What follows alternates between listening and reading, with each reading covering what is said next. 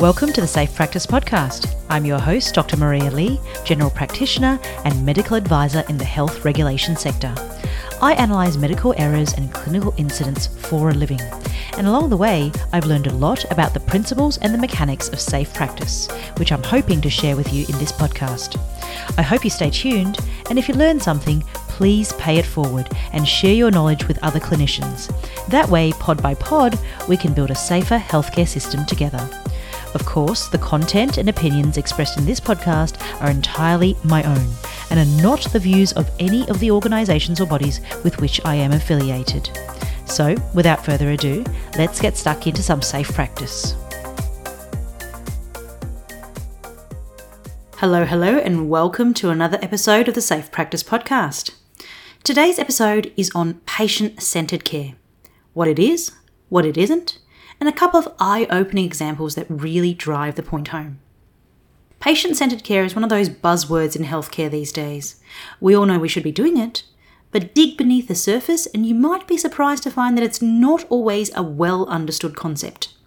And so that's why I'm here today to define it, to clarify some misconceptions, so that at the end of this episode, we can all leave with no doubt as to what patient centered care looks like. So, what is patient centered care?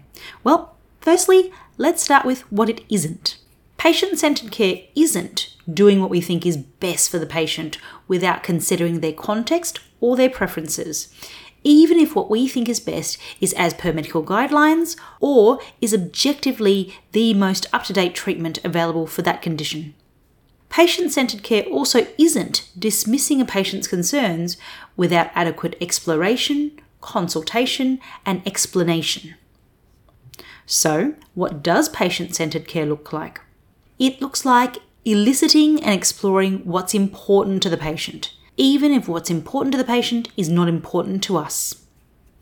It's giving adequate explanation, giving the patient time to digest our explanation, formulate and ask questions, and answering those questions pitched to the patient's level of understanding. It's informed consent. It's shared decision making we bring the knowledge, and the patient brings their values.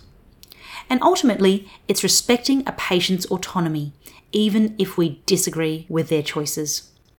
In short, patient centered care is making decisions with patients, not making decisions for them. Now, it goes without saying that this episode is referring to patients who have decision making capacity, but thankfully, that is most patients most of the time. Now, at this point, some of you may have some reservations about this shared decision making model.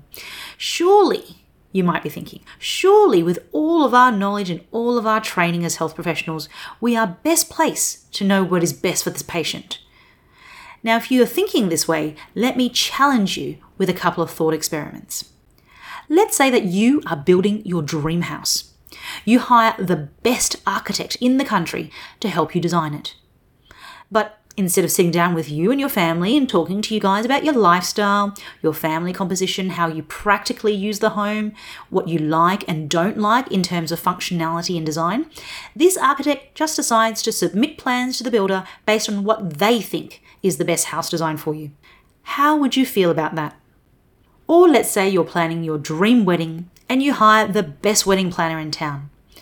But instead of sitting down with you and your partner to find out your vision for your big day, your likes and your dislikes, this wedding planner simply picks the venue, the food, the decorations, and what you and your partner will be wearing on the big day, based on what they thought was best for you. How would that sit with you? Now, if that sounds ridiculous, then the thought of non patient centered care should be equally ludicrous. We're not dealing with bricks and mortar or cakes and dresses, we're dealing with people's well being and sometimes we're dealing with people's lives. At the end of the day, it's the patient's reality. It's their treatment journey, it's their suffering, and it's their quality of life on the line. Therefore, it follows that the patient should play an active partner role in deciding what happens to them and the outcome that they desire.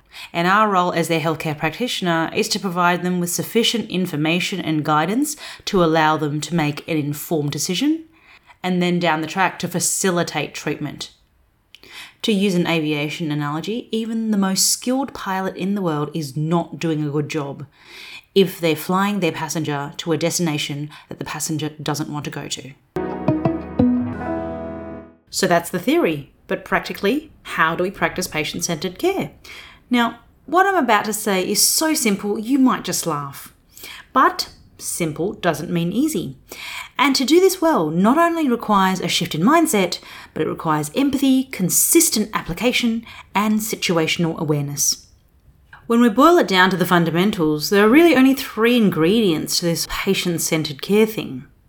The first ingredient is listen if we listen to our patients, and by that I mean really listen, listening to understand rather than listening to respond. Quite often, our patients will tell us what is important to them. For example, Doctor, I can't book my procedure yet because I have to look after my sister who's going through chemo. Or, Hey, I can't do 30 minutes of moderate intensity exercise three times a week because I'm a single mum and my child still wakes up three to four times overnight, so I'm barely getting through the day as it is. The second ingredient is we need to observe. We need to look for our patients' non verbal cues. If someone looks visibly uncomfortable or reluctant or downright concerned or fearful when we're discussing a certain topic, tap into it. We might say something like, Hey, you don't look like you like the sound of that. What part of what we've just discussed do you have concerns about? And last but not least, we need to ask. Make it a habit of rounding off consultations or discussions by saying, Hey, is there anything that we haven't covered that is important to you, or that you want to ask or let me know about? And this process, this listen, observe, ask process, isn't always a one off process. Sure, sometimes it can be, but in some contexts, it may take a period of time and multiple consultations for all of the patient's concerns to be covered. Now, this is not because patients are intentionally being difficult and withholding information. It's simply because sometimes patients forget to ask things in the heat of the moment. Sometimes there are just too many concerns or issues to cover in one sitting or sometimes the ever moving dial of someone's healthcare trajectory generates new conundrums and new concerns as time goes on. So, if we go back to our architect or wedding planner analogy, it's not practical to expect a homeowner or a couple to air all of their preferences and concerns in one consultation. So, why should it be any different in healthcare?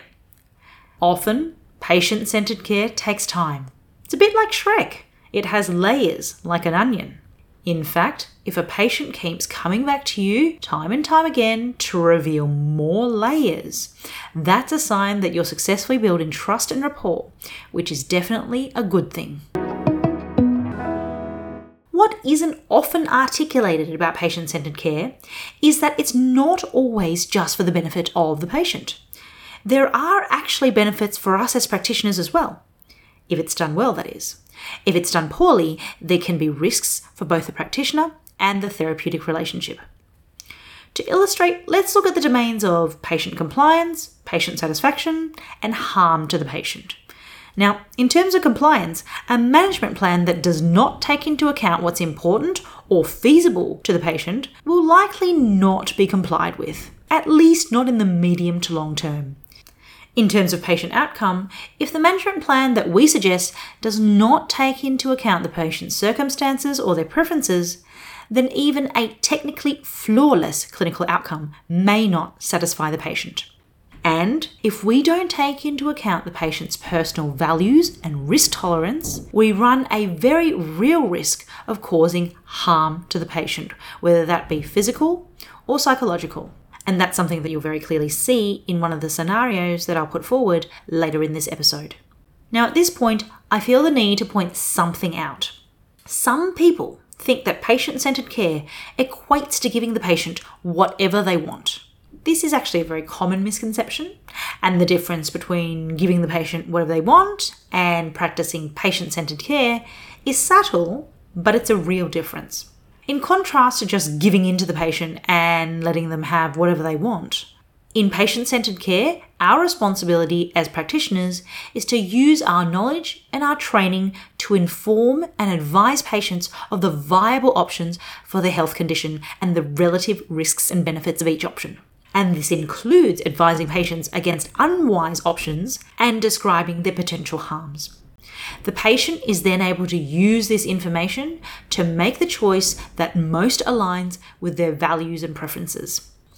If I'm going to use a driving analogy, the difference between the two is like the difference between tossing your teenager the keys to the car when they turn 18 and saying, You wanted this for ages, now go for it, and teaching them how to drive safely and then letting them take the car out independently once they've passed their P's. Now, if all of this is starting to sound very abstract, fear not. I'm going to give you a couple of concrete scenarios. Let's start with scenario one, a scenario that clearly demonstrates the potential harms of not practicing patient centered care. So, in this scenario, a patient sees a healthcare practitioner to discuss contraception. The practitioner undertakes a clinically thorough pre contraception assessment and makes the clinically appropriate recommendation of a progestin IUD. Now, the patient seems distinctly uncomfortable whenever the word IUD is mentioned and actually asks the practitioner if the pill would be a more appropriate option for her instead. But this practitioner makes a strong recommendation for the IUD and says, look, it's effective, it's long lasting, it's a set and forget option. It is the best option for you. When it comes to the day of insertion, the patient looks extremely nervous and mentions that she's heard some horror stories about IUD insertions and how painful they can be. The practitioner brushes aside the patient's concerns and reassures her that an IUD insertion is usually a very quick and uneventful procedure for most patients. Now, the insertion process does go smoothly from an objective clinical point of view, but it's clear throughout the procedure that the patient found it highly uncomfortable. Nevertheless, after a period of rest, the patient goes home, and the practitioner thinks nothing more of the encounter. Unfortunately, a month later, the practitioner receives a formal complaint alleging that the patient felt pressured into having an IUD inserted and that the procedure itself was so painful that the patient is now receiving treatment for PTSD relating to the trauma of the experience. So that's scenario one a cautionary tale. Now let's turn our attention to scenario two, which illustrates the flip side of the coin when patient centered care is done right. In this scenario, our patient is a woman who's pregnant with her second child and is planning a caesarean delivery for a previous caesarean. This patient seeks a pre operative consultation with her anaesthetist to discuss her concerns about a previous anaesthetic complication. Turns out that this patient had a very unusual reaction to her spinal anesthetic the last time she gave birth via cesarean. The morphine in that anesthetic caused her to go into urinary retention. Although the retention did eventually resolve, it was quite a traumatic experience for the patient, and she wished to avoid it again at all costs. After listening to the patient intently and then going away and thinking about what to do, the anaesthetist calls the patient back for a second consultation and presents three options for the patient to consider.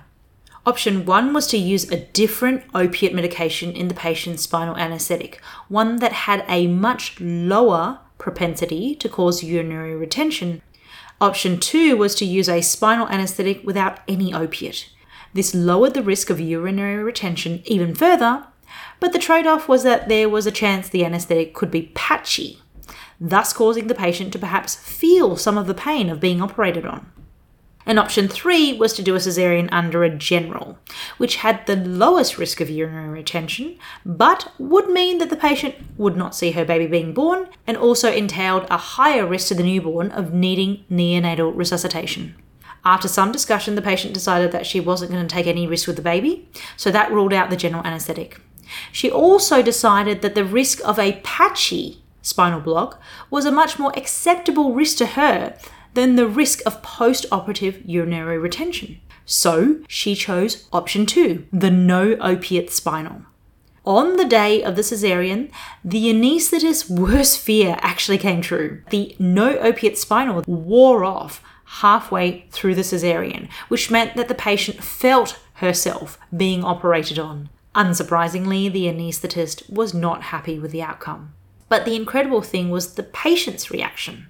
the patient did not actually find the experience traumatic. Now, sure, she would have preferred to have a fully functioning spinal. I mean, who wouldn't, right? But the decision to have that type of spinal associated with the risk of having a poorly functioning block, that had been her decision to make. She, knowing all the information, made an informed choice based on what was important to her. And so when it came to crunch time and a complication occurred, she took ownership of it and she was not upset about it. In fact, this particular patient bought the anaesthetist a gift afterwards and thanked them for doing what was right for her instead of what was routine for them. Now, if at this stage you're starting to wonder whether I've made up some examples just to illustrate the point, I guarantee you that these are real life scenarios. The first case, the IUD insertion, that happened to a colleague of mine. And the second scenario, that patient who would rather be cut open without a full anaesthetic than risk urinary retention, that patient was me. That's right, I was that patient. You might sit here and think, there is no patient in the world who would rather be cut open without a fully functioning anaesthetic, and that urinary retention is a much more palatable risk in this context. But I'm here to tell you that as the patient, I made the choice that accorded with my own risk tolerance, my own values, and my own preferences. And yes, my choice may seem crazy to other people, but to me, it made perfect sense. So, what do these scenarios teach us? Well, they really show us that in the absence of patient centered care, even textbook management can result in a deeply unhappy patient and serious negative ramifications for the practitioner. And in the presence of patient centered care, even an objectively undesirable outcome by medical definition can actually result in a happy patient to an extent that the patient can write a podcast episode holding it up as a shining example of patient centered care. In summary, we as healthcare practitioners do our jobs in order to make a difference to our patients. And only our patients have the right to define what makes a difference to them. And what's important to a patient may just surprise us if we take the time to listen, observe, and ask. The value and the beauty of patient centered care is that doing it allows the patient to be a partner in their healthcare journey rather than just being the subject of it. And if we put ourselves in the shoes of the patient, it's not hard to understand why patient centered care is so important. Often in healthcare, it's not the objective clinical outcome that determines whether our patient's experience is good or bad. It's how heard, respected, and valued the patient was made to feel throughout the journey. As Maya Angelou famously said, people will forget what you said, people will forget what you did, but people will never forget how you made them feel. As we get to the end of this episode, this is the bit where I ask you for a favour. If you found the information in this episode helpful, please feel free to share it with your colleagues. The more clinicians that know about these principles of safe practice, the better it stands for all of us, whether as practitioners or as consumers of the healthcare system. And that's it for another episode of the Safe Practice Podcast. Thank you very much for spending some of your time with me today. I'm Dr. Maria Lee, and until next time, stay safe.